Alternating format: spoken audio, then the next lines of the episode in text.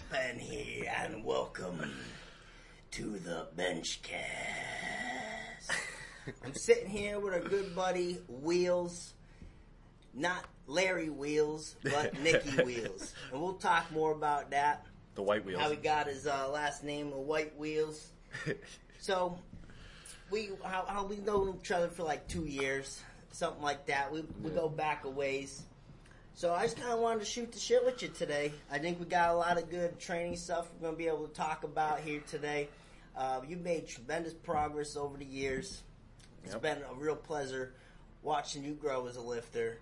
I remember the first time you came into the gym, and uh, there's just this little guy who definitely wasn't as big as he is now. Little guy no. went over to the corner. He got his little gear on, he got his little elbow sleeve, whatever he's got. and uh, I, was going over to be nice, introduce myself and whatnot. And uh, you joined in the group. I don't even think you were the biggest squatter in the group. No, I was actually the worst, I think. Yeah, you're one of one of the worst squatters in the group. I don't even remember what we were doing that day. There's another new guy. That was a booming Sunday. A lot of new people. yeah. And um, there you were, little guy, squatting little weight. Two weight classes below. Squat's never really been your thing. No. It's still not. But, uh, Yeah, that just the progress you've made from that time, and I remember you know deadlifts too. I mean, what did when you started out in the gym? What were you deadlifting about? Uh, I don't even think we pushed 600. I just don't remember when 600 for reps was like a huge deal. Well, 600 for reps was a huge deal. The my I just came off a meet when I started at the gym. Like I competed in November and then I started in January, and I pulled six six thirty I think at that meet. That that meet in November that I did, and that was like my third attempt, six thirty. Yeah, I remember I'd always push you on the reps. He'd come into the gym, and Wheels is from Staten Island. So what kind of drive is that? It's got to be like an hour and a half, two hour drive. Yeah, no, it's about uh, like an, a little over like hour fifteen, and if there's traffic, like two hours, two and a Yeah, half. the thing about New York is a 10 minute trip can quickly turn into an hour, two hour trip. Yeah, Real Very fast. quickly. very quick. very quick. I have a, um, I have one of my online clients who wants to. He's coming by New York, and he was asking me how far. Uh, God damn it, we got mowers in the back. Shit happens. It's like the time we had FedEx come by. We actually had um, UPS came by and dropped off a package on air. Really? Yeah, he just came in. He didn't give a shit. That's but great. uh, yeah, we got a mower. That happens. A lot of landscaping. But um, yeah, uh, he wanted to come by. He was telling me. I was asking what the distance is from uh, from Manhattan over to here, and I was like, "Well, man, fella, Yeah. could be a thirty minute drive. There's no traffic. Could be like a quickly- four-hour drive. quickly become a four hour drive. Yeah. So that's kind of what you're, you're aiming at. But you came in on Sunday. Uh, usually Sunday's a pretty dead time, though, traffic wise. But Yeah. you come in every Sunday. Um, but you come in during the week too, and, that, and you would do deadlifts with me on Thursday. Yep. Uh, back when I was more heavily deadlifting, we already lost the live. What the hell We already this? lost the live. It's going in Instagram now. lives down. We got some kind of storm brewing. We got lawn people, lawn masters going. This is a rocky start. it fellas. is a shit show over here. this here. mic better hold up. All right, so you come down, you deadlift with me on Thursdays, and uh, I remember you had what you planned to do, like what was scheduled to do on the program, and then we had what we were gonna do. Yeah. And they were two different things. and uh, I remember you were just you were making very quick and, and, and steady progress. And I was like, man, you would actually take your three rep, and it would look so good, and it would be like a fifty pound three rep or something, and it would look so good. We were like, F it, just do more, and you would do another one. Yeah. Uh, it was pretty crazy. 600 so I remember what was this? It was- you took 630 for three because that was your one rep at the time. No, it was it was six forty five. I think I took because I pushed it even more a little bit after that. I think we originally hit 630 Yeah, for three. yeah. And then all of a sudden 640 for something for three. Because Yep. we're just like, F it, do it again. yeah. But um, yeah, it was, it was really awesome watching you progress. And I know you were going to make progress because you didn't shy away from competition. No. And that's something that I just talked about in a recent video too. Like, you know who has potential by how they address competition and, just that competitive spirit in them. Because you can't be a winner and push in this level in this sport without wanting to kick a little ass Yeah. and really beat the shit out of yourself too, and like do way better than you ever have. But um, I always know when there's a real talented lifter, but they shy away from competition. It's a real heartbreaker just because I know that they could become, but they just aren't going to work that to that capacity. Yeah. But you are someone that had the good potential and work it to the capacity. Now you're really coming to fruition. Yeah. What's your uh, lifts currently? Currently, so last meet, I just came off a meet in May. So I did uh, second attempt 645 squat. I failed my third. Uh, third attempt 455 bench. Uh, second attempt 750 deadlift, and I just missed 800 on my third. Just missed. Just, just, Just- just, barely missed. missed. Just missed it. Just missed. um, which is very impressive. I mean, I remember when 700 was one of those milestone deadlifts. Yep. Now everyone seems to be hitting sevens, which is pretty crazy.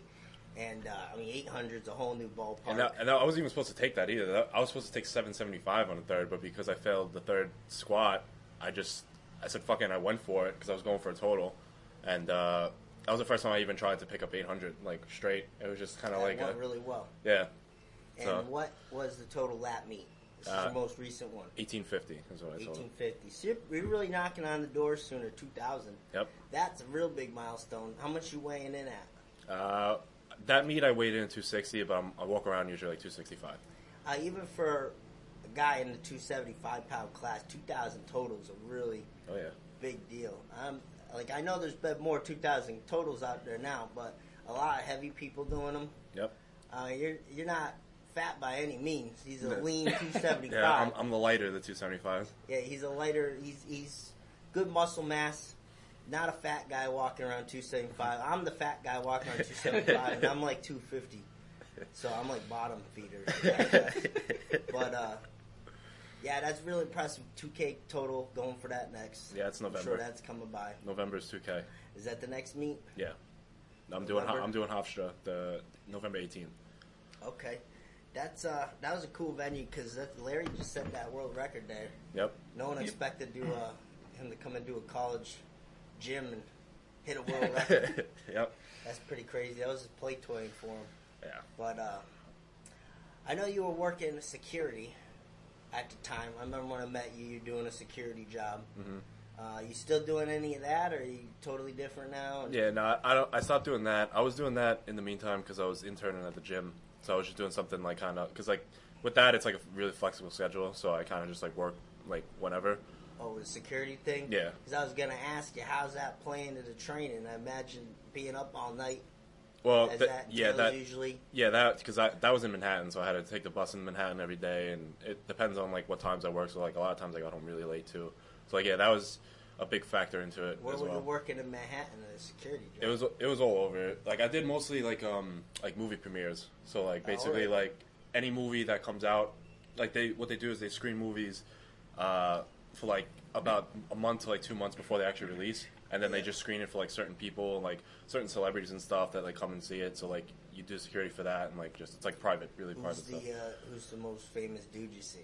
Anything good? I've seen a couple famous guys. The most like famous thing I did was I uh, I escorted uh, Kevin Bacon in and out of the theater. Oh, I was like his alright. little private. Yeah, that was pretty cool. That's pretty badass. Yeah, me and one other guy. We, we His life was in your hands. yeah, it was.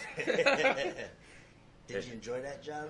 It was fun. Yeah, it was easy. It wasn't it wasn't hard. I mean, security's just boring because you're just kind of standing Did you have to throw anyone out of a movie theater? Uh, one guy, yeah, I threw out. Threw what the hell did he do? He was trying to record because, like, with those, like the screenings, like you're not allowed to record Oh, anything yeah, because yeah. it's like like piracy, and he just kept recording. I was like, I was like, man, I was like, you gotta stop recording. I was like, I, I warned him like three times, like, dude, stop, and he just kept doing it. So I just told him, I was like, oh, you gotta get out of here. And like, he didn't give me like any problems or anything, and he just got up and left. Did you ever have to? You work any events where you had to toss a bunch of people? You Well- get into some good brawls? Well, no, I, I haven't. I haven't like actually fought in a long time. I mean, I've thrown people out. I used to. I used to manage a restaurant, so uh, I managed a restaurant for seven years. So uh, I used to work at a tiki bar, like a really busy tiki bar, and uh, there was a lot of times where there was tons of fights where I had to throw people out. Like, oh, guys give me problems. One guy actually pulled a knife on me one time when I was trying to kick him out, Shit. which was yeah, which was exciting. What the hell happens then? It was just Take him out? well, he he was really drunk and he, he didn't want to pay his bill, so he was like he tried to leave. So like I blocked him in the doorway and like I pushed him like back into the into the restaurant into Tiki Bar, and then he just went in his pocket and he just pulled out a knife. He's like I'm not paying my bill. So like kind of like he kind of like tried coming at me with it, and I just kind of like backed up and like like just kind of like kept distance from him. And then like one of the other like security guards came over and like he was just kind of like waving it at us, and then he ended up just running away. Like nothing uh, like nothing happened from it. Like he was just waving it at us, and then one of his friends came. I was like, all right, we gotta get the fuck out of here. That's pretty wild. Is that the most dangerous situation, probably? Uh, yeah, probably. Cause he, yeah, that was probably the most like dangerous like spot I was put in. Yeah, definitely. Some crazy like- shit. I feel like security is one of those powerlifting jobs. It's like you're either security, you're like either some kind of uh, manual labor dude, yeah. where you're doing something with your hands. But But see, the problem with security is that especially when you're a bigger guy, it's, it's it's annoying because all these guys who are like drunk or whatever, they always try to like you know like pick a fight. With they always them. try to pick a fight with you to try to like prove themselves to you. It's it's so annoying. They want to step up to the big man. Yeah. Yeah, I oh, see. what's up, big guy? Oh, I bet you're really tough, huh? Like, yeah. All right. I always felt I got I got like a complex where I never feel big. I always feel super small, so I never felt like I felt fit the bill really well. yeah, no, it There's was. some big dudes. It's just all the time. It's, it's really annoying, honestly. Yeah, that's just one of those jobs though. I think powerlifters just gravitate to. I mean, Louis, we had him on the air too. He was a security guy. Mm-hmm. He did security. Well, because it's easy. Because you're you're a big guy, so of course they're gonna want you. You know, any security Yeah. company's gonna want you. Yeah, absolutely.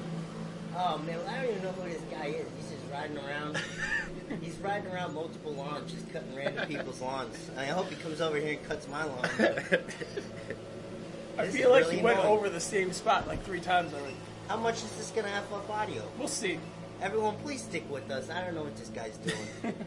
Anyways, so you named, uh, you got uh, last name Wheels, last name Wheeler, Nick Wheeler. Yep. For everyone that's wondering what the hell his real name is, because we never say real names on it. um, and you got Larry Wheels. So you got the Battle of the Wheels. Yep. All right. I remember when you came in, you were looking at the board. You know, obviously Larry's all plastered all over the board with all his records and whatnot. But you were eyeing that deadlift record, and you're like, I'm going to come for him. And uh, you know, obviously he's had all that success. I don't know what is he at now, 880 or something. Yeah, yeah, yeah, he pulled 881. But just the way you wanted to like kick his ass too. Um, that that was that's like calling out the top guy. Oh yeah, I still want to kick his ass. I'm still coming for him. Absolutely, but that's like that competitive edge I was talking about. Like Yeah. Not being afraid No. to just pick a number and just shoot for it. I was talking to a guy on Instagram. I'll share this. He trains with John Haack. Um, he's an old school guy, so uh, he's not into that shying away from competition stuff. We were talking about that, and he had a really cool story where um, think John Haack said something about I'm going to beat you to 500, fella, and uh, he, he just kind of shook it off, walked away, and then his friend called him up. He was like super pissed because they're both old school guys, and he was like, "I think you're disrespecting me with the gym," and they're like going back and forth with that, and then. And he said, "You know what? You're right." And then they started battling the 500 pounds. And I'm sure at that point it kind of seemed like a little bit of a far shot within reach. But having that competitiveness of both of them, Yep. Um, that that guy he hit 500, Yeah. and then soon after, John Haack hit 500. So if they didn't have that, I mean, I'm Yep. sure it wouldn't have you know gotten it as quick as it did. Maybe they would have got there eventually, but Yeah. I think competition's such a huge thing. It's like the it's it's definitely the best training tool you have. Yeah, it's, that's a lot of it. Like what, that, like what, like motivates me to go because like there's so many guys who are just so much stronger than I am. Like it's, it's not like I, I know I'm not the like nearly the strongest person like out there, but that's that's what it is. Like I, I hate I hate the fact that there's so many people that are stronger than me, and I hate the fact that there's so many people who can lift more than me, and it just makes me like it like doesn't like piss me off like not in, like a jealousy kind of way, but like it pisses me off that like I'm not like like Yeah. I'm not working hard enough to be that strong. You know what I mean? Yeah, If you're not pissed off for greatness, you're okay with being mediocre. Exactly. sure. Good quote. Yep. Quote of the day.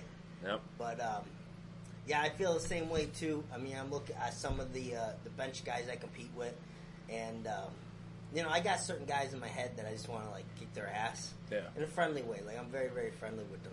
It's just it really makes me mad that they win and Yeah. I don't. Like I, the way I see it is like there's so many people pulling 900 pound deadlifts that they're like, there's no reason why I can't do it too. You know what I'm saying? Yeah. There's so many people doing it. Like, why can't I pull 900? So there, there should be no reason Yeah. why I don't. You know? But I can't even imagine not having like someone you want to kick their ass or something. Yeah. I tell you, you were with me when we were training for the Arnie. My um, when I qualified for the first time, it was actually full power. The last full power meet I did, but um, my buddy Gary Orr, I wanted to kick his ass because I, I saw that he was going to be in the 198s. I was finally like, yes, me, I'm going to have competition. and um, I, I, you know, I wanted to kick his ass. Yep, I remember that. Like I, I'm very friendly with him today. He helped me out at last Arnold in the back. Um, I bought his pre-workout. He got a great thing going. I'm always friendly with him when I see him, but at that time he was my competition, and I wanted to kick his ass. yeah, But that drove me. You saw every time I come in, I'm, I'm gonna kick Gary's F ass. Gary. F Gary. you know, and that that really drove me, especially deadlifts, because I was seeing when he was deadlifting, he was pulling like six something, low sixes, and I was like, shit, I'm not gonna miss up on deadlift. So that was the best deadlift progress I ever made when I was training with you, because you were kicking my ass every Yep. time, and I wanted to kick your ass. And that's when my bench blew up too, because you were you were kicking my ass on the bench at that time. Yeah, you, you wanted to kick my ass. Yeah. You have kicked my ass raw. You're up to like four something, yeah, mid fours, high fours. yeah. I got you on the raw now. Yeah, not the shirt though. No, not even But- close.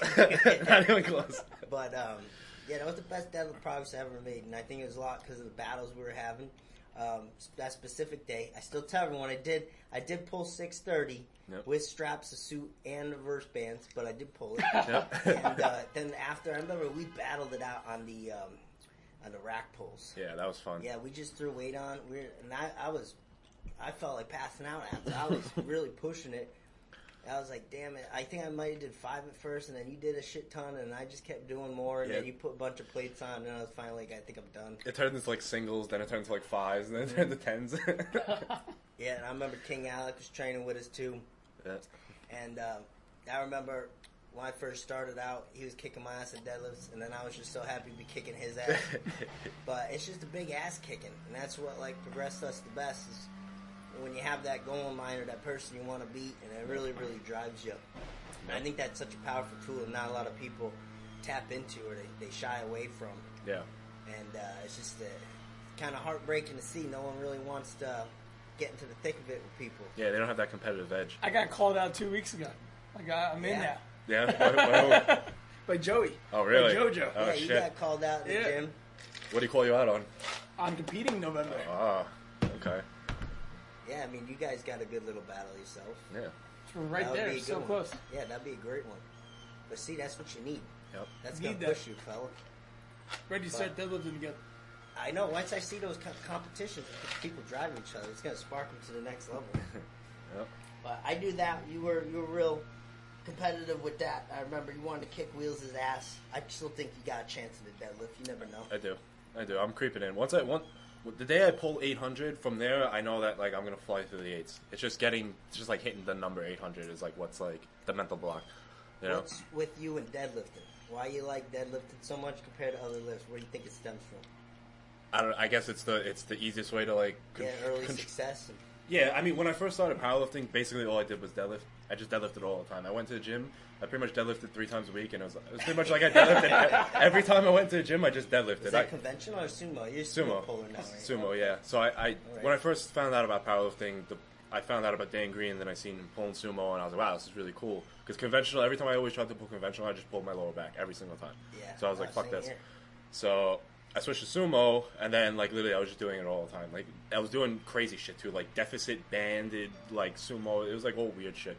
And then uh, and that was it. I just did it all the time, and it was just fun. Like I think it's like the best way to like let out controlled aggression. You know? Yeah. I could just get really angry and just just lit like take out all my frustration and Yeah, lift say, something. it again. I think that's very important. The aggression, the Yeah. aggressive component of it. Yep. It's, Because a deadlift, unlike any other lift, and I say this all the time, you don't have an eccentric component to it. no. You know, the bench, you're taking it out. You get to feel it on the way down. Squat, you get to feel it on the way down. So if it's super heavy and you're like, oh shit, I might die. Yeah. You gotta tense up. Yep. But a deadlift, it's there on the floor. It's either picking it up or not. Yeah, all of a sudden you gotta have all that tension just ready. Yeah. It's hard. I, you know, you, you feel the weight when you unrack a squat. Yeah. And you have that chance to like, all right, I really need to tense up. But a deadlift, you just have to be there. Yeah, because a deadlift is more of like a split second like turn on switch. Like a squat, like you unrack your squat, you walk it out, like you're getting all tight, like you're trying to settle yourself, and then like then you set up, then you take a bunch of breaths, and then you squat. Yeah. Like same thing with the bench, you pull it out, you set yourself, you take a breath. Like deadlift, you just you hit it, and it's that it's Yeah, it's, it's, just one it's second. less opportunity to create that tension because Yeah. you get every body, every muscle in your body Yeah. fired, Yep. which makes it pretty unique. And that aggressive component, you can't, you just can't go into a deadlift uh, half-assed it. You No. got to be like freaking angry, ready to go. You got to explode into that weight. Yep. And um, you know, I think that's why people out of that lift out of the most, they have such big sways in. Mm-hmm. Like you're either on or you're off, Yeah. and I think that has a large thing Oh, to yeah. do with it is the mentality you bring to that session. Yeah. Because you're not pulling 800 just half-assed like oh No. deadlift day. I can't even I can't even explain to you the shit that goes on in my head before I try to pull something Yeah. like that. Like it's just so much. It's just it's like there's so much going on that like I don't even I don't even remember. Like I kind of like like I black out in a sense, but like I'm thinking, but like I'm not. Like I don't know how to yeah, explain it. like probably real like angry things. Yeah, I think Uh, about all you the gotta, shit that's been pissing me off lately, and like all Yeah. the shit that Deadlift gets real primal. Yeah, Yeah, absolutely. definitely. And then yeah, the music choice. You, Music usually choice, sound too. Very angry. Yeah, definitely. Um, yeah, you just there has, and I always remember my best deadlifts too. It was just like some kind of fire. Like I just wanted to frickin' explode into that weight. Like no, Yeah. no other. Like um, especially that's really the only lift I would have Nose Tork on because of just the aggressiveness factor. Hmm. Yep. The other lifts, squat, bench, especially bench, I always want to be very technical with what I do. So I don't really want to get too amped up like I Hmm. do, but I don't like I could literally bench seven hundred something pounds like Britney Spears, which I have. you know what I mean? Like, Yeah. It doesn't matter what's playing because I'm just in the zone technically. But for deadlift, even more than technique, which is very important, um, aggressiveness. yeah. Man, I could squat the Jack Johnson all day, but when deadlifts come on, then I need something aggressive. Yeah, that's uh, But, that's it. but that's the thing with deadlifts, though. If you're gonna be angry, you have to like you have to learn how to control because you could be angry and you could try to just angrily run at the bar and try to pick it up. But if you're not like controlled in some sort of way, you're gonna you're not gonna pull it. You're just gonna be sloppy and you're gonna end up screwing yourself. it's a balance. It's a, it is a balance. and I've seen people who get away with being aggressive, and the technique is lacking. Yeah, And it's gonna come back, and it's gonna bite them a bit. yeah. Eventually, eventually you hit a point where it, it just you, you plateau at that at some point. Yeah, and I, I see that um, with lifters, and it's tough because they're so built around being aggressive. You just gotta have a good balance, and that's what the best have. They have that balance of good technique, creating tension, and Yep. then having the aggressiveness to harness it. That's kind of what happened to me before I started training with gags. Is I was doing that. I was just lifting really with no technical side to it. It was just more or less just being really pissed off and just deadlifting. And I got into the sixes, and then like I hit a wall bad at like six, like around 630, 640. I hit a big wall, and then that's when like I really had to like start honing technique and stuff.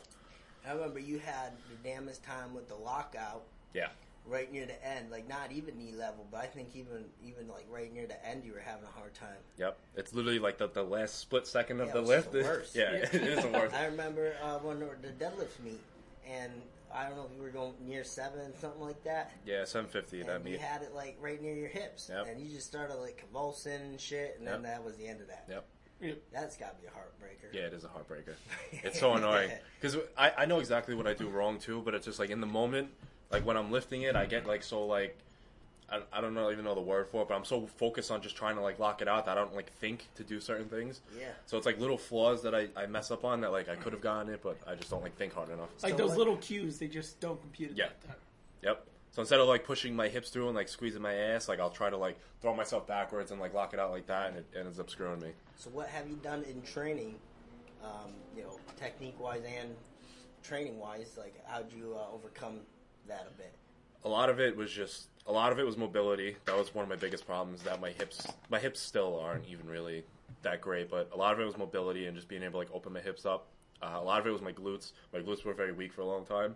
I've been doing a lot of stuff for that and just trying to activate them more, make them stronger so I can push them through. Yeah. And then just, just like literally just a lot of lightweight deadlifts and just like honing form nonstop, just nonstop technique, technique, technique, technique, Yeah. That's nonstop. Two really big things. I'll see mobility wise, if especially if a lifter can't get their knees out, then they end up knocking the bar forward most Yep. of the time, um, especially sumo. Uh, and also with the glutes too, I see lifters and training handling the lightweights. They aren't squeezing their glutes at the top; they're just kind of swaying back. You've Yeah. seen that all the time. They just go into a little extension with their lower back Yep. and uh, you know they really aren't squeezing their glutes at all. Yep. I mean, they're doing the pull, they're using their back, and then at the top, they're totally neglecting the biggest muscle in their body. Yep. And that's an opportune time to train it and really hold that weight in your glutes. But um, that's that's huge. Is, is training those because they never get trained. Then you get so strong, and then you're never training your glutes because they're really weak. Yep. And then you got a huge inefficiency there. and then you gotta like do glute bridges and all this other shit. That was that was the, get it up. that was honestly the whole reason why I didn't lock out 800 is because my I didn't I didn't my glutes were strong enough for me to in that moment activate them and like push them through enough, Yeah. and that was the whole reason why I didn't lock out. So that's all. I, that's literally all I've been focusing on now is just getting my making my ass so strong just so I can just so I lock it out. You gotta go on Instagram and you search fit chick. yeah. Yeah. And then you just DM them and be like, "Hey, how can I get nice ass?" How can I have an ass It as big works. as yours? yes, and then send a peach because they like that. yeah. So, deadlift's definitely your lift. Uh, if you had to pick a second, what would your second be? bench, definitely. Bench. Yeah, bench is actually slowly like getting as as bench is slowly coming to a point where I like it as much as deadlifts now. Oh yeah, Yeah. that's that's something. Yeah. I know You've been hanging you around like with a weird crowd. Yeah. You were actually in one of our videos early on. Uh, what were you doing at the time? It was like 380. yeah. Three. And uh, we were talking about because you had a pretty good heave going on at Yeah. the time, um, and we were talking about you know keeping constant tension, how it's going to benefit you, and uh, you pretty much you were one of the typical. You sink it pretty quick, you let it sink in there, and then you try to do the heel drive and really pop that up. Yep. And we were going over how to create the t- constant tension, like you said, and then you started making some real good progress over time. Yep. And now, like from from that video, um, that short clip we filmed, what you do now is totally different. Yeah. Yeah. What what's some of the things that you changed there? Uh, the honestly the biggest thing of everything which was learning how to use my lats. That was that was the main key to everything. I never used my lats before on the bench. And then like after all the stuff we've been working on, like all the stuff you were telling me, I finally learned how to use my lats, and it blew my bench up by like fifty pounds. It was yeah, it was I- unbelievable. I always tell lifters that is the clicker from being a mediocre bencher to being a great bencher. Absolutely. I mean, you could be really, really strong, but once you get the lats into play and, and actually learn how to use them, and listen, most people say they know how to use their lats or they say they're engaging their Yeah. back, but they don't. They No, don't. they're They not. aren't. That's some shit. They aren't. And I remember one time, it just pissed me on. I think it was like Greg Nuckols, um, a long time ago. He shared one study about bench press and how the lats aren't important, and it just pissed me off. It still pissed me off today. I don't know, for some reason because I know the lats are like everything, Yeah. like hundred percent. Like once you learn how to bench with your lats, that is the biggest game changer you'll ever Yeah. do for your bench. No question in my mind. But it just pisses like I'm getting fired up just thinking about this article, and I'm just so mad this study exists because it's going to steer people wrong. Because all those science people are going to bring up this study, and it's total bullshit. Yep. And it's pissing me off right now. But uh, but listen, I'll tell you. Listen, I know I know how studies go down. You grab a bunch of random bullshit people, all right? You throw them on a bench. You say, "Go bench press." Not one of them knows anything about how to use their lats. Only elite benchers know how to use their lats. All right, they are, they, they just took a bunch of people. They don't know what the hell's going on. Mm-hmm. All right, so of course you're not going to get EMG shit on the lats because they aren't using them. No. So it's just total bullshit. Anyone can know that. Yeah. It fires me up. Yeah. Fires me up. But I'm glad you you touched in with your lats. There's a lot to it. Lowering into your lats, just everything. The takeout process needs to be done with them. Yeah. It's a totally different feel. And a lot of people say they know how, but they don't actually uh, know how. They, they aren't really registering with No. that. But I'm, I'm sure that you have, because you, I can see you're controlled the set. Yeah. All right, and you have a long, long stroke. Yeah. It- It's not a short stroke, and you've been able to work up to the high fours like Yeah. that, which is really impressive. Um, in itself, I don't know how many long stroke dudes like that are benching near five. Yeah. It's it's it's definitely not easy. So you can't be, and it comes down pretty slow. You can't be using your arms the whole time. No. You're gonna take the shit out of Well, them. what happens eventually too is that you get like that. I get that crazy. If I start, if I'm not using my lats, I get that crazy pain in like the bottom of your bicep, like near your elbow, and that's just it's just crippling. So you know how to just stay tight with the bar and then just cash with your back. Yeah. What was probably what cue maybe or what training um, exercise helped you the best with that? Well, so I know I have a couple favorites. So what what actually helped me a lot with that? So my problem my problems I had with bench was I wasn't using my lats and my wrists and my elbows weren't stacked with each other. Mm-hmm. So that was the other thing too that you helped me a lot with was once I learned how to keep my wrists and everything in line with each other and like just drop straight down, it like I was able to create so much tension with everything. So more or less it was just a matter of me benching more. I ben- started benching twice a week. And then it was just con- like just doing it over and over again. Like I, I stopped going heavy for a while, and I would just stick with like two plates and just constantly keep doing it over and over and over again until I felt comfortable. Like even like all those little like exercises you put up to, like the Like, you know that that one you do with like the band over the top Yeah, with yeah. the stick. Yep. Reverse band. That that was like huge Yeah, and when I that's I first. say one of my favorites for learning. Yeah, that that was big your for me lats. on getting how to use my lats. And then like once I did that for a while and I figured out how to use them, it, it I was able to stop it and just you know stick with the bench. But it, it that helped a lot, helped a whole lot. Yeah, I like uh, that reverse band bench. Yeah. Where you literally have the empty bar suspended in bands in a power rack above you. You grab the bar and you have to row it in. So you get your normal formation, you get your setup, and then you grab the bar and then you actually have to physically row the bar in. Yep. Um, that is a great one. And uh, that's something I, I took from Vinny Dizenzo. They actually called that the Dizenzo press or whatever the hell. Oh, yeah? Dizenzo row. Yeah, for a while. I think, uh, you know, I don't know if that caught on, but some people call it that. Um, but he's a great bencher. Uh, did 900 pounds. I was there that meet. I competed in that meet. He was an animal in the back. It's ridiculous. And uh, yeah, he went to 930 after. And I just, that's kind of what got me into geared lifting. Because I remember him in the back using his shirt, and I just thought it was the coolest thing. He's just throwing his weight off boards like it's nothing. And I was like, holy shit. You can't even like touch that weight. Yeah, it's unbelievable. But uh, yeah, that that that lift, the the row there, um, and mind you too, he did that in a metal jack, and you know how much I hate metal jacks. Elvis knows I say it all the time. I hate that shirt. Uh, If he yeah, I was in an. SDP, he would have did a thousand. but yeah, that row is excellent, and then uh, bamboo bar. Yeah, bamboo That's bar. the first thing I bought when I, I got this place set up. I got the bamboo bar. Yeah, bamboo bar was good when I was here using it. I mean, in the gym in Staten Island, I don't have access to one. When I was using it here, that helped a lot too because I didn't I didn't realize how much how shaky I was using Yes. that. yeah, you could be benching three, four, five, doesn't matter. But if you haven't touched a bamboo bar and then all of a sudden you start, um, I imagine you pick it up quicker if you do know how to use your lats. But if you don't, you're all over the place. Yeah. Like we just got a new intern in, and um, he was he was messing around a bench one day, and I was like, "Hey, take this bamboo bar out. We're gonna give it a ride." and then uh, he wanted. I was talking about how to use your lats. I was like, "All right, we're gonna freaking take this bamboo bar for a ride." And then yeah, he was grabbing kettlebells, and at first you're not gonna need much. He's he's a 300 something pound bencher, mind you. I think he's starting to push 400. Okay. I think he's getting close to that. I forget where he's at, but he's a pretty strong bencher. And um, I told him just grab the light ones at first. This shit's gonna rock you. and then uh, he grabbed the, uh, the blue ones, or the yellow ones. They aren't very heavy. We threw them on the end. Uh, actually, went up to the yellows. We threw them on the end, and I told everyone in the gym, I was like, "Hey, watch this, guys." So I had a little crowd going. I was like, "Watch this." And then I, he took it out, and then you can't see this in the camera. You can see, but it was like he's going up and down, and then I just kind of laughed and I was letting him ride it out a little bit, and then like he just he just threw it back.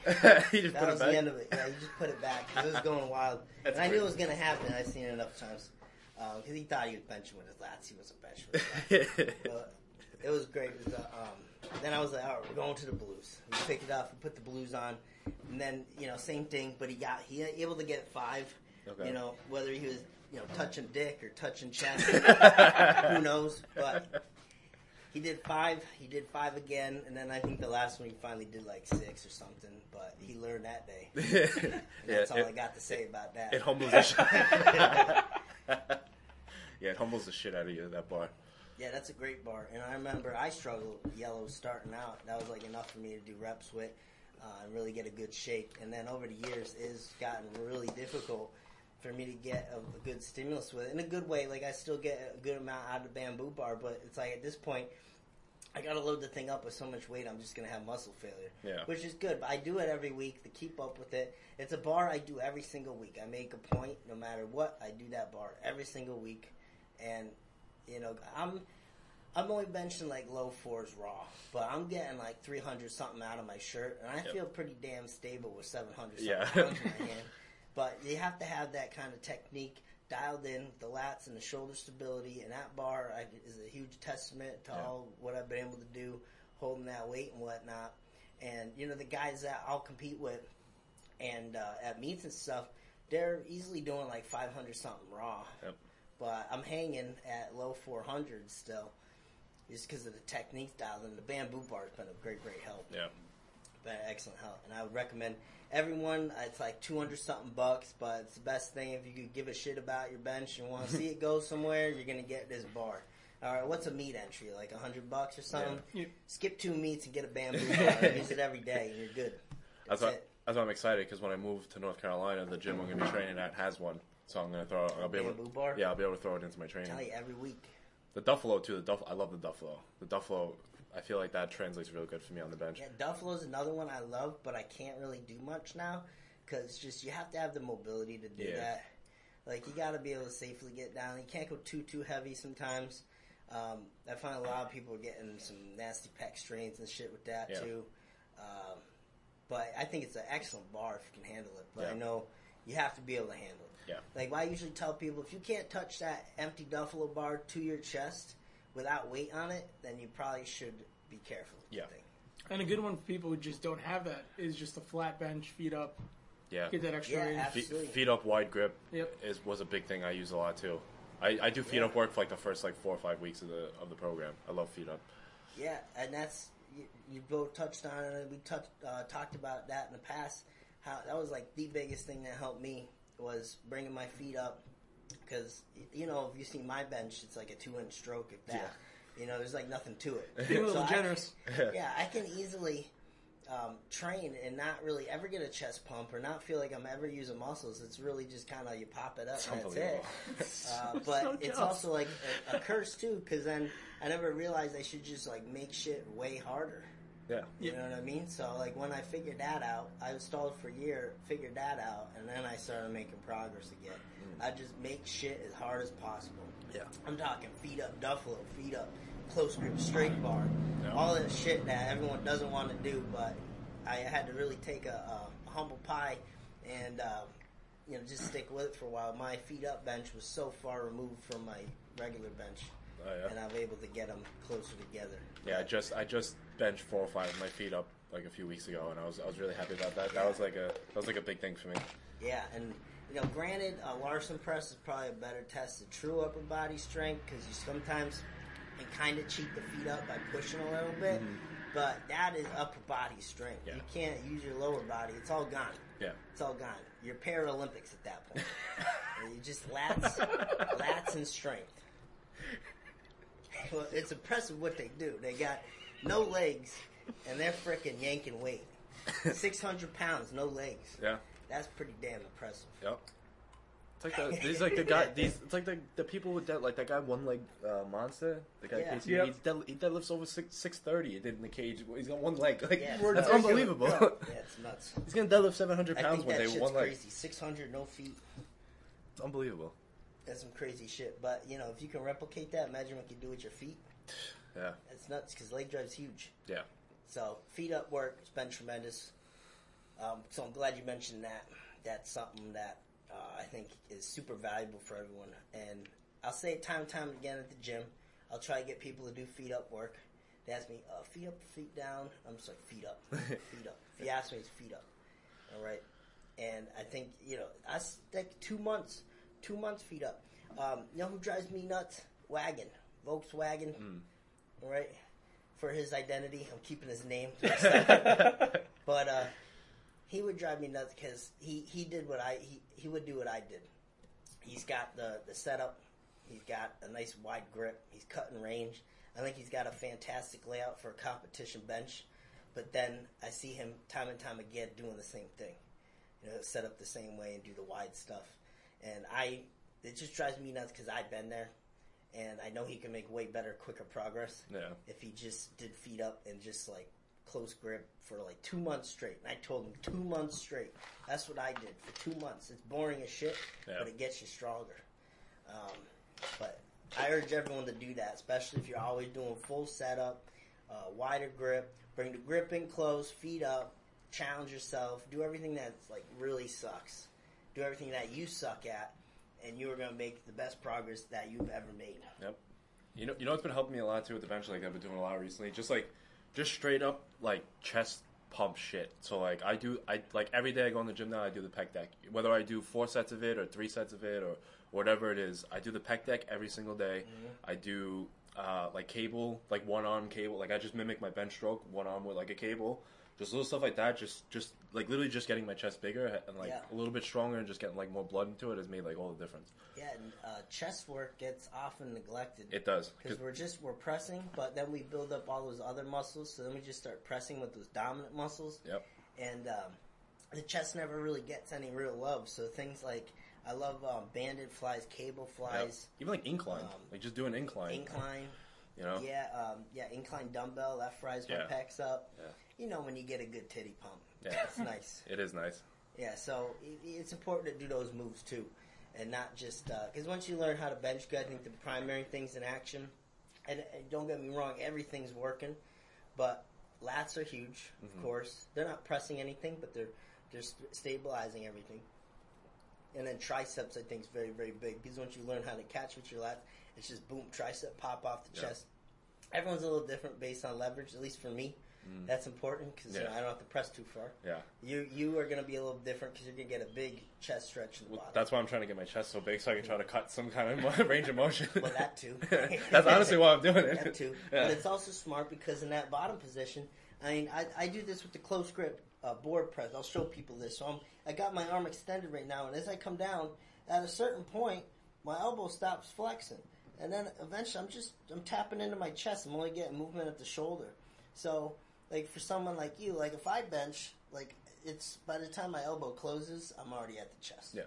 You know, but for someone like you who's got to go all that way, Yep. I mean, you're getting into your chest like after midway, you're all in your chest. So it's important to have a really big chest. Yeah. So that is really valuable for you to do those exercises. Um, so that's good. Yeah, the, Good shit. the the main things I that I really find important to work on with the bench is chest, your lats, triceps, and rear delts. I feel like rear, rear, rear delts are something that gets neglected when it comes to the Yeah, bench. That's absolutely. actually that's actually really important. So I, I, I do the I do a lot of rear delt too. Yeah, and uh, we I just been on a kind of a roll with how um, um, I've been putting out videos and kind of teaching upper back how to utilize that in the bench. I think a lot of people are neglecting that, as in they're they're tight because you want to pretty much driving your hips to your shoulders and your shoulders to your hips, and everyone's bringing their hips to their shoulders, but no one's bringing their shoulders down to their hips, and that's upper back action. So you're getting a leg drive, you're jamming up your hips near your shoulders, but then everyone's neglecting what's going on in your upper back too. The lats are a big muscle. So you almost want to think of it as driving your shoulder blades down to your hips while you bench. Kind of that, um, if you were to puff your chest out using your back to do that, everyone's missing that action. I see it time and time again. And what that also solves is the elbow flare. Yeah. And everyone I see a lot of the elbows, they're either not under the bar, so they're kind of dumping it a little bit, um, or they're flaring out very quick. And if they just were able to, boom, bring those shoulders down to their hips, now it's a whole different feeling, and then you do feel your lats a lot better. Yep. And it's almost harder to come down. Like here, I can come down easy. My chest kind of collapses from boom like that. Yeah. I can't even get my hands down to my chest. Yep. So that's a huge action a lot of people are missing. And it's something I've been training a lot too. If I did a flex for you, then uh, you won't see any rear delts.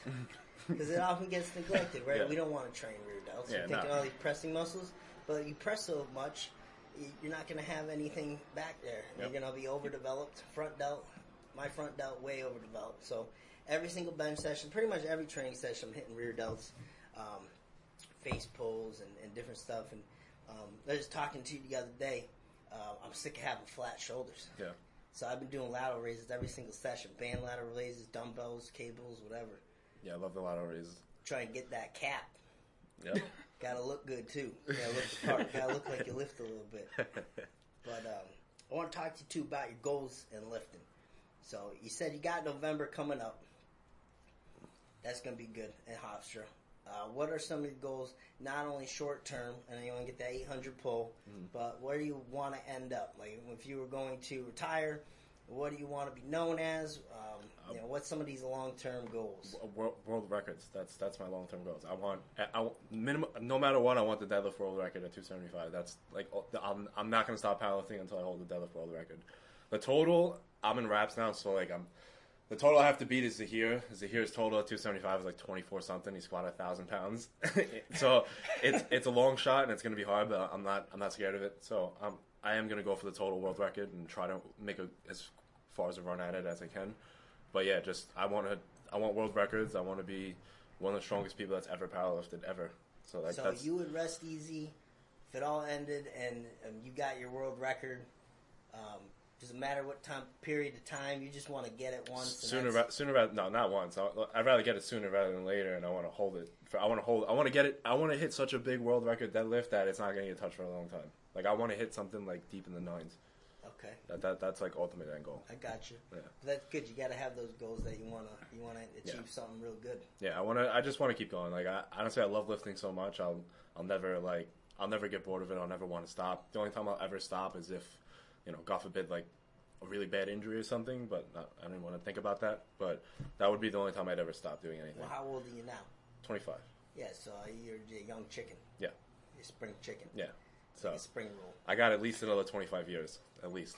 Yeah, yeah. That's you know, it's a long game. That's why I tell everyone, you got to think long term with this sport. I Yeah. mean, definitely because, um, you know, not everyone is Larry Wheels. No. you know, he's got some kind of freak genetics. He Yeah. comes from some kind of weird island. isolated out there. Yeah. All right. We don't all come from weird islands. Yeah. So it, you got to think real long term, um, and you got to keep in perspective your age now. You know where you're at, and if you stay healthy, because that's the key. I mean, Yeah. one injury that can really set you back, and it could be really long Yeah. crawl just to get back to it. But you stay healthy, you do the right things, and that's why I tell everyone like. Be careful with what you're doing in training. Like, make sure you always prioritize health because um, my biggest fear is probably a pec tear yeah, that's one of mine too. Yeah, absolutely. um, you know that would set me back big time. out of everyone I know who's gotten hurt and tore and tore shit, like people I know people have torn like quads and all sorts of things, and they, everyone always says like the one of the worst is a pec tear. That's like one of Yeah. the worst injuries to try to come back from. Then it's in your head, um, and just, I think even that more because I I know a guy that uh, had a pec tear and he is all completely in his head. You don't want to mention anymore, Yeah, and uh, that's gotta freak you out. But that's tough to bounce back from. yeah. Even when I strained my pec, I got shit scared. Like Yeah. oh, I was so nervous when I strained it, not let alone even tearing it.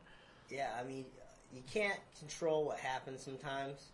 You know, what happens happens, but you can do your mm-hmm. best to try to prevent it. Yeah. Being smart, That's not ki- pushing too hard in training. That's kind of what I'm I'm trying to like focus on more now, because I'm getting to the point now where like the, the weights I'm handling are getting are so high that like human bodies really aren't like meant for this shit. So Yes. I'm getting to that point now where like the weight's so heavy that I really have to like just be careful about everything. I can't like I can't really fuck around anymore and like go off program and like try to take singles here and there like when I'm not peaked. Like it, it's getting to a point now where that like that has to come to an end. Like you know what I mean? So that's kind of what I'm focused on now. Is just I've been doing like a, I've been started doing like yoga and stuff, just like a lot of mobility and like fixing things and like making sure like I'm not tight and like hurting all the time. Like I'm sick of like feeling uncomfortable, you know. That's a uh, great perspective to have, especially at a young age. Like not a lot of people think like that. You'd be surprised. Really isn't a lot of people that think like that. That will just keep pushing and hurt themselves. They're already Yeah. like way ahead of the pack.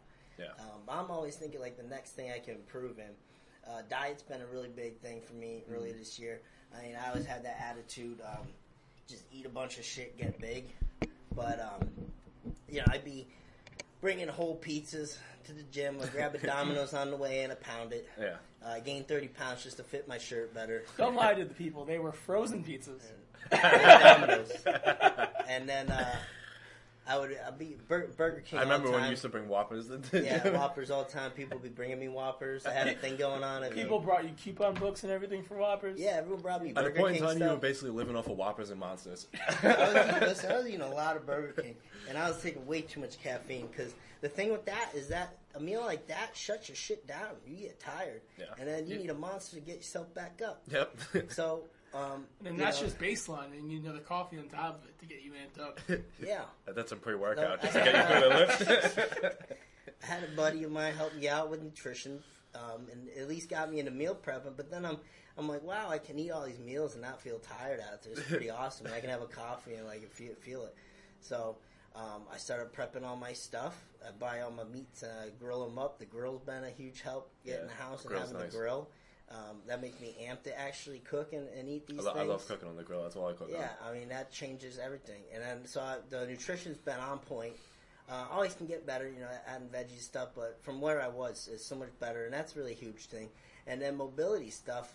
I started doing like the DDP yoga program and, and just trying to be more centered on that. And um, you know, getting manual therapy work's probably the next thing because I, I don't do enough of that, and that's Okay. important too. Having someone that's a professional at that, helping you out, like massage. Like I would pull my neck not too long ago, pull my neck just looking to the left. that ain't good. that ain't good. So I need someone to massage that shit. Do you get any of that work done? No, nothing like that. I, I mostly do stuff on my own. I, I I've gone to like I've gone to chiropractors. I went to two chiropractors like within the past year, and it was just basically like sucking copays out of me. And It they is- they were tough. yeah they weren't really doing much for me. I was getting like the scrapes and like I would go in, he'd crack me in like a bunch of places. He'd scrape me, like do some like the like the the ele- electromagnetic like shit on like my Yeah. knees and stuff. And like I, I really didn't feel like any sort of a difference from it. See, it's it's tough to find a good person. That's Yeah. kind of what's holding me back. Yeah. Um, is I want I, I really only want to go off of recommendation because I don't want to waste time shit shooting around trying Yeah. to find someone that's going to help me. So I want to find someone that people have been to and know that does a great job. So But it's expensive too. Like even it gets I, expensive. I found this guy. He's like a holistic. Uh, he's like well into like the holistic uh, medicines and stuff. And he's a massage therapist. Like he's really good. He knows a lot of shit. But it was like even with my insurance, it was like seventy five dollars every session. So now like with guys like that, you have to go to them. Like you, you can't just go like once a week. You got to go at least like once, twice, a, Yeah. like twice a week to I'd really like get to be a something from regular it. thing. Yeah. So then you- you're talking now almost one hundred sixty dollars a week times like that a by four. investment every month. Yeah, it, times that by four, it's like six something a month just going and having some guy like do some shit to you. Like, Yeah. it, it gets expensive, you know. Yeah, and that's what's tough. I mean, uh, if you are blessed to have big sponsorships Yeah. and people that take care of you, then that's awesome. Yeah. And Like guys like Larry, like yeah, you know, like where Larry is now, he gets taken care of by a lot of people. So that's like his job now. It's Yeah. just lifting. yeah, he's fortunate for that. Yeah, so it's tough making that come up, and you're not quite there yet. You really got to kind of eat shit for a while, and Yeah. it's just tough.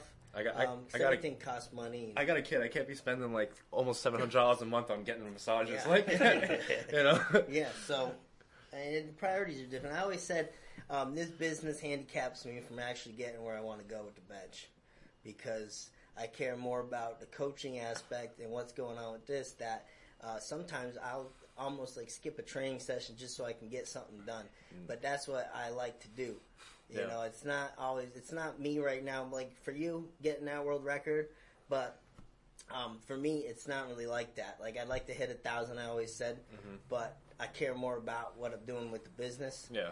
So I always say that really handicaps me. Yeah, I mean, eventually, uh, like when I want, like I'm gonna start coaching eventually too. I'm sure, like I'll, I'll feel like that as well, but like I'll never, I'll still never lose like that. Like I, a world record is like, I think that's like the coolest fucking thing you can Yeah. have. Like, But then when you're shooting for those type of things, lifting is your job. yeah, Yep. Like Yeah. you need to be thinking lifting all the time. Yeah. And I know just focusing on this stuff um, that I don't put as much. I, like I sometimes I won't eat because I'm busy doing some coaching or something like that. Mm-hmm. Yeah. And you can't do that if you want to be the best. no, You know, you think it's a guy like Larry who gets fed meals.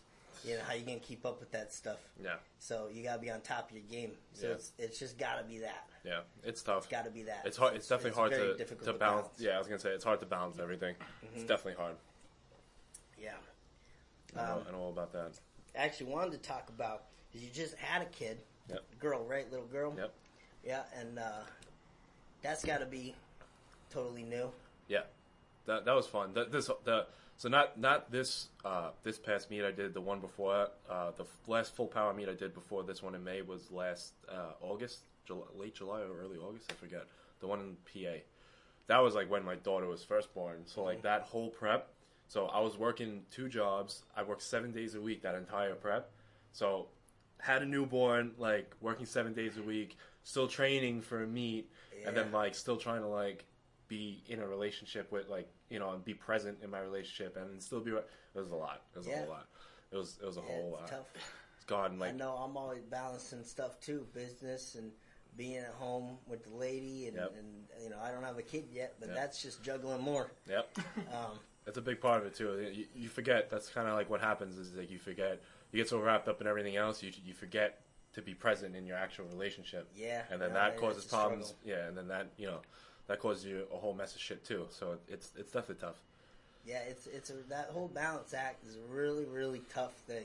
Yeah, because you know you have like you want to be there, and then you know you have to get this done, and then it's just kind of it stresses you out. And you get stressed. You guys start arguing about some stupid shit that is completely pointless to even argue about. Yeah, no, I I know that. Um, you know, it's it's tough sometimes balancing all that, and I'm sure with the kid, like I, um, I have no uh, desire to really have a kid anytime soon right now, just because um, where I'm at, I don't think I could give it the focus that it deserves. You know, like having, you know, I, I want to be there uh, all the time. So uh, unless I'm in that position, like I'm even having a dog now, like that kind of stresses me out. I'm like, shit, I gotta walk it, I gotta bring it the back. Seems like a lot of work. So Yeah. I can't imagine having a kid. How's that change lifting at all? I want to talk about how how's it besides balancing act and stuff is like motivate you more to like set you know something to that she can be proud of. and, Yeah, like, that that's like motivate her to do something. Absolutely, yeah. That definitely it hasn't like it hasn't changed anything as far as like my mindset towards it because like I still always find time. Like I'll find time anywhere, even if it's at like three o'clock in the morning to go lift. I'll Yeah, find yeah. somewhere to get it done. But yeah, definitely, definitely adds in the factor of like you know like one day I want my daughter to grow up and like you know like be proud of like her dad, you know, did. and see how strong he is, and oh my god, like my dad, dad lifted nine hundred pounds. Like Yeah. I think that's cool too. You know, obviously I, I would hope that she would get into you know powerlifting at some point. I'm not gonna like force it on her. Like if she likes it, she likes it. You know, Mm-hmm. I kind of want her to like what, what me and my girl are trying to push her to do is sing. We, we want to try to have her be a singer. A so like, route. yeah, so like you know, like I said, if she wants to lift and she's into it, great, awesome. But I'm not gonna like push it on her. Yeah. You know, Yeah, everyone says things change a lot when you Yeah. have a kid. Like it's just very different world. Like you got different. Uh, you just think a little bit differently de- and stuff. you, you definitely think about everything differently. You you calm down a lot. Like it definitely it definitely calms you down a whole lot, and you don't you think a lot more before you make any kind of decision. Like especially like like stupid decisions, like Yeah. things that put yourself like in any kind of like risk or danger. Like Yeah. I kind of tend to take a step back from like with stuff like that. You know, even like things like working a security job. Like I could go work a security job now, but like. In the back of my head, like I think about, like I'm, I'm only putting myself in like dangerous positions, yeah, and like I don't want to gotta be around and take care of her. yeah, that's the thing. Like I don't want to, you know. So it's little things like that. It definitely changes your mindset about everything. You you, you act and think and look at everything differently. You know, it's Yeah, all it's all about the child at that you point. don't really you don't really um, get that perspective until you have a kid, and then Nope. everything kind of changes You, on you could say you could be like, "Oh no, it won't be like Yeah, that," and then the second you have a kid, everything changes. How as like sleep been? Because that's also what I would be most nervous of. Because I hear they don't go to bed, Well, and then you're up, and man, I need like 20 hours of sleep. So, well, there's a couple of things that go into that. So, for one, um, when I was working seven days a week and all that, I was sleeping three, four hours every night, regardless. So, like, I'm, my body's kind of like used to. used to that. I'm used to operating on nothing, basically. But I'm very fortunate because number one, my daughter was really good to us when she was a newborn. She slept pretty much through every single night. Woke up maybe like once or twice briefly. She was very good to us with that. The second thing is my girl was also very good to me because she breastfeeds, and she knew I had to wake up early for work every day, four or five in the morning. So if the baby would wake up, she would just take care of her and breastfeed her, and then put her back to bed and just let me sleep. So she was actually Uh, that's awesome. yeah, she was very good to me and helped me out with Good stuff like teamwork. that. Yeah. So that I was very fortunate for that. That she, you know, she worked with me on all that. And then how's how's it changed? Like, do you have to different times to go to the gym, or has that been kind of the same? Like, So when, uh, so yeah, when when she was first born, because like her everything was like so like the schedules and everything were so out of whack. I was going to gym like some days I was going at like you know five six in the morning. Some days I was going because I I was working. I used I was managing the gym in Staten Island, so I had the key to the gym. So I was, sometimes I'd finish work at eleven o'clock at night, and I'd go open up the gym after it's closed and just get a quick workout in, mm-hmm. you know, before I went home, went to bed. So like it was random, like all over the place. Now I'm just I'm more of on like a strict schedule now. Like usually I lift now around like noon, one o'clock in the afternoon. But for that time period, it was really like all over the place completely. Some days I was training twice a week. Like it was it was crazy. Imagine Just fit it in wherever you can. Yeah, it was just any any spare like hour and a half I had, I would just squeeze something in. imagine finding training partners kind of tough. Yeah. I mean, at least for you, focus on the deadlift so much, and you don't need training partners Yeah. for that necessarily. Mhm. But I imagine doesn't your motivation kind of change? Is it harder to, uh, you know, if you're in the gym like twelve at night or something, or Way five harder. in the morning? Like, how especially do you get amped up? especially after I the just finished working 15 hours and I'm dead to begin with already. And like at the same time too, now like when you have when you first have a child too, like you wanna you want to just go home. You know, you want to just go be Yeah, with your yeah. baby. Like you don't you don't want to do anything else. Like as soon as you're done with work, you just want to go home. So like like at the same time, like you know, like I want to go home to her, but yet like I'm committed to trying to compete and like Yeah. work towards this. So it was like it was a constant like struggle. Like there was even some days where I was just like fuck the gym. And I just went home. Like I just went and spent time with her. So like there, it's definitely like a big battle of like just getting your ass to the gym to begin with, uh, and just taking time away from your family. You know, because at Yeah. the at the end of the day, that's really what you're doing. It's it's kind of selfish in a way because you're going to train so you can compete and like you can lift and do all this stuff, and you're taking time away from your family. You know, so it's it's definitely like a it's definitely a little bit of a it's struggle. also what you're trying to do. Yeah, it, Um, it also depends on who you're in a relationship and if they're supportive of you and they understand, like Yeah, you know, working together hard and stuff. A lot, a lot of times they don't understand Yeah, like what you're trying to do too. yeah, exactly. what I mean? Um, th- So- thankfully enough, my girl isn't like that, and she, you know, Yeah. she's fully supportive of what I'm doing. So I'm, I'm very lucky for that. But yeah, Yeah. it definitely is tough. That's important to have. Um, yeah, and I'm very fortunate too. Like I'm, I'm working really hard. Like this, this you gotta understand now. This is like my living. Yeah. Just train, like the coaching and stuff. Yep. So, Training, coaching, talking about lifting. Yeah, you know? it's like really awesome because I'm finally like from cleaning bathrooms and stuff. I'm finally doing what I want to do, which I'm very very grateful for. Then it's also nerve wracking. Yeah. Because um, you know I got to I can't you know I, I'm now doing my own stuff. You know, so I can't you know just lay there. Yeah. You know what I mean? Like you have this freedom, but now you gotta like push yourself to keep doing stuff and keep pushing the envelope and find ways to, to coach your lifters better and do all this stuff and always improve. Try to promote So, yourself. Yeah, it's it's tough to also lift at the same time and bring that kind of motivation and just all the stuff going on in your head and, and training partners. So what I found is I really have to. Um, I almost had to take a step back, which is how much it was training. Because I remember too when I was pushing squats and deadlifts, it was turning into two, three hour sessions, and Yeah. people come lift with me, and it would be all day was just lifting, and I have time to get done what I need to get done. So I know my my training schedule had to change like big time. Yeah. Like now I have a Friday session where I know I'm going to usually have training partners around, and that's a day I'm really pushing it. The other days I almost prefer just to train alone, Yeah. so I can just um, do it when I can and um, just take care of that. Yeah. That's kind of how I Push the pace, get it done. I like I like training alone a lot of the time. It's only when I'm like four weeks, five weeks out when I'm starting to take like three rep maxes, five rep maxes, you know, like heavy doubles and singles and stuff is when I like I want to train with people. But other than that, I'm the same way. I like being I like training alone a lot of the time. You get Yeah. more in like your zone and you just kind of like there's no like bullshit. Yeah. You know. Now I feel like I need to do that sometimes because a lot of times too, if you're doing speed work, for example, as well, like you need to push that pace. Yeah. and uh, it's just nice sometimes to be able to get things done quick and and um, you know on your own on your own schedule and, Yep. and whatnot. That's But- kind of what happened with me too. Is having the baby is my I went from having two three hour training sessions. I had to cut them down a lot, like Yeah, you hour hour and a half, and that's it. or break it up. Yeah. Like Friday sessions here. Um, I know I'm going to have a group of people, which is awesome. You're gonna ha- I know you're going to have people around. I miss I miss that because now I never really knew when I have training partners on a squat day or something. You know what I mean? Or enough people. Um, but now on Fridays, I got a great bunch comes by trains. We always have rotating people, so there's always someone here now, which is awesome. Um, and we just get the main lifted. So that'll be my shirt work or something. We're, we're going heavy that day, and then I have to break it up because you know after that it's ten something at night.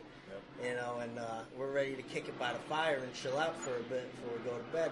And then uh, so I try to break it up Saturday, Sunday. I'll do my secondary stuff. Okay.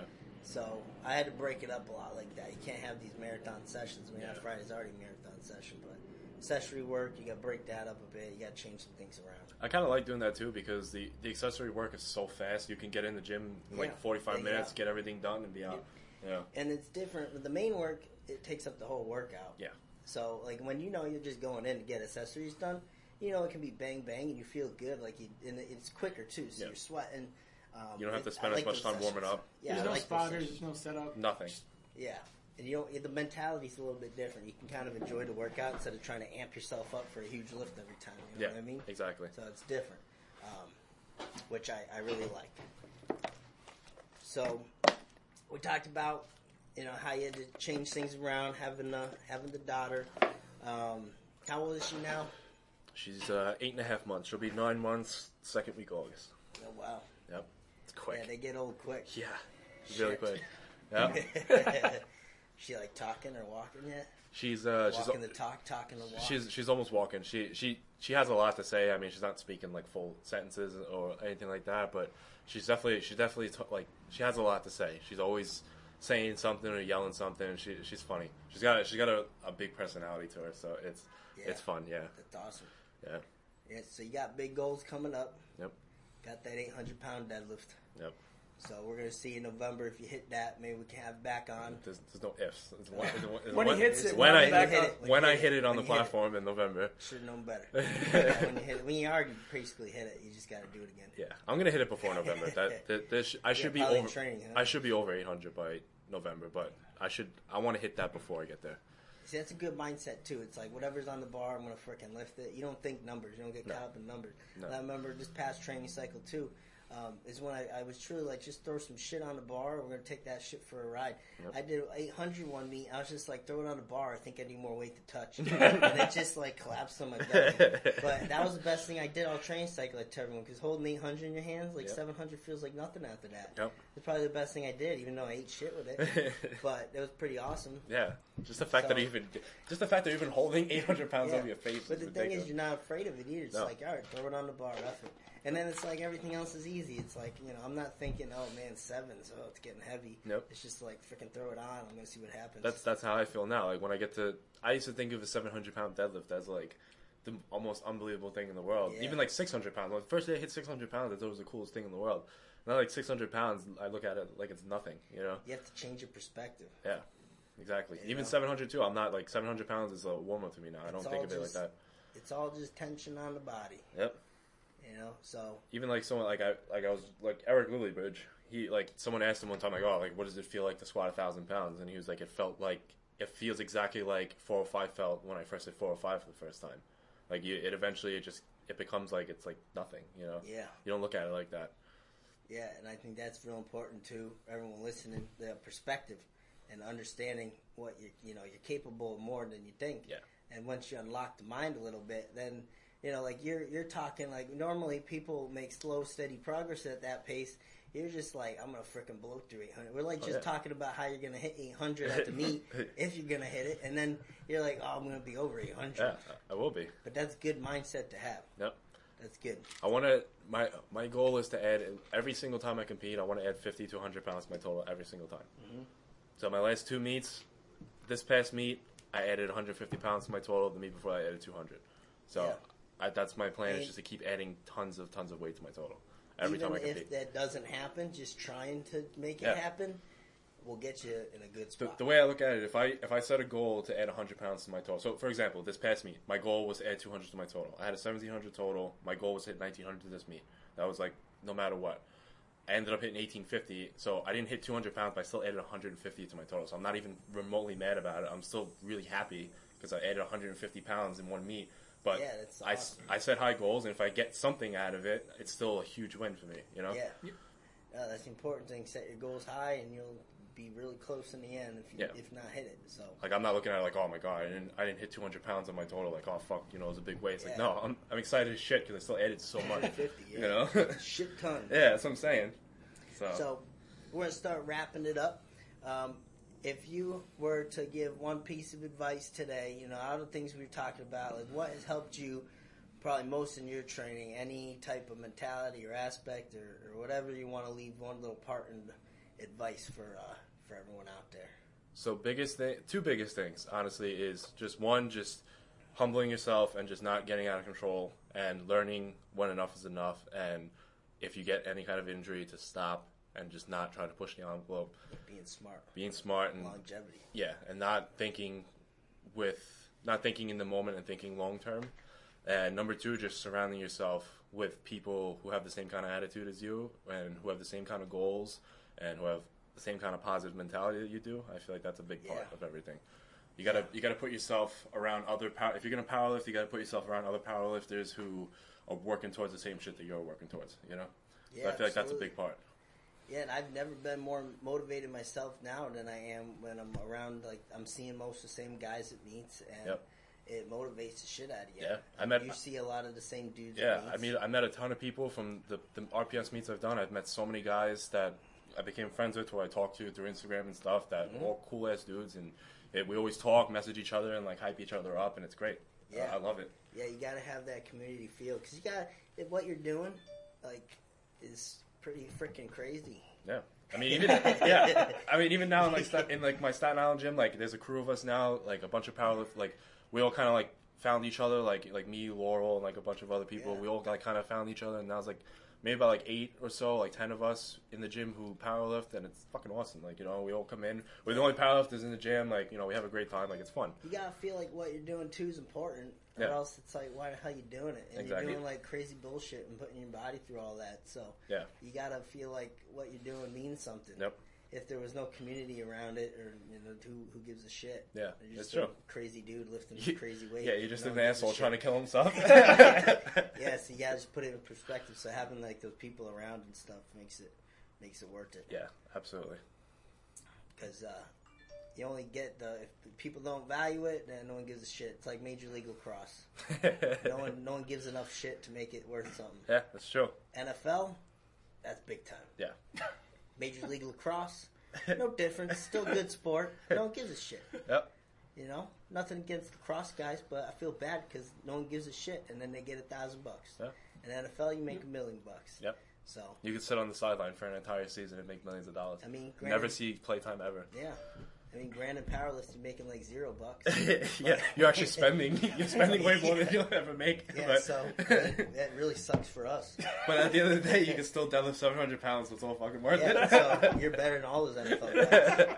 yeah, I bet you I can outlift most of them. All right. Well, we appreciate having you on, Wheels. Thank you. I appreciate Where being can we on. find you on the social? On the social, I am just on Instagram currently, and it's Nick Wheels with a Z. Or Oh, you want to Nick Wheels? You want to spell that out so So there's it's no N- confusion? so it's everyone N I can- N I C K W H E E L Z. E E L Z. Yep. Nick Wheels. The That's strongest in Instagram. Staten Island. Yeah. Yeah. Unless someone else wants to come take that crown. All right. So you can find him on Instagram at Nick Wheels. Uh, you know where to find Elvis at Small Arm Leg Strong. and you know he's been doing the Twitter thing. I don't think he posted anything on Twitter. I posted like two My things. Twitter Twitter game's Step been it up. little. Oh, okay. My Twitter game's been a little weak lately too. We just added that. So, Oh yeah. yeah. So he's what big tiny quad something like that. Big that. quad, tiny arm. Oh my god. He just switched everything. Twitter's a weird place. So uh, you know where to find all our shit. If you listen to the Bench Cast, please give the five star review. It means a lot to us to review the podcast. Really helps. And uh, you can find us on Facebook, Instagram at Big Benches, and also on the YouTube, which I urge you to subscribe to. We had the video of each bench cast, putting up a lot of good stuff lately on that. We're gonna have some more content with wheels coming up that we're gonna film that you're not gonna want to miss. We're talking some real good shit on the bench. All right, all right, everyone. You are listening to uh, the bench cast.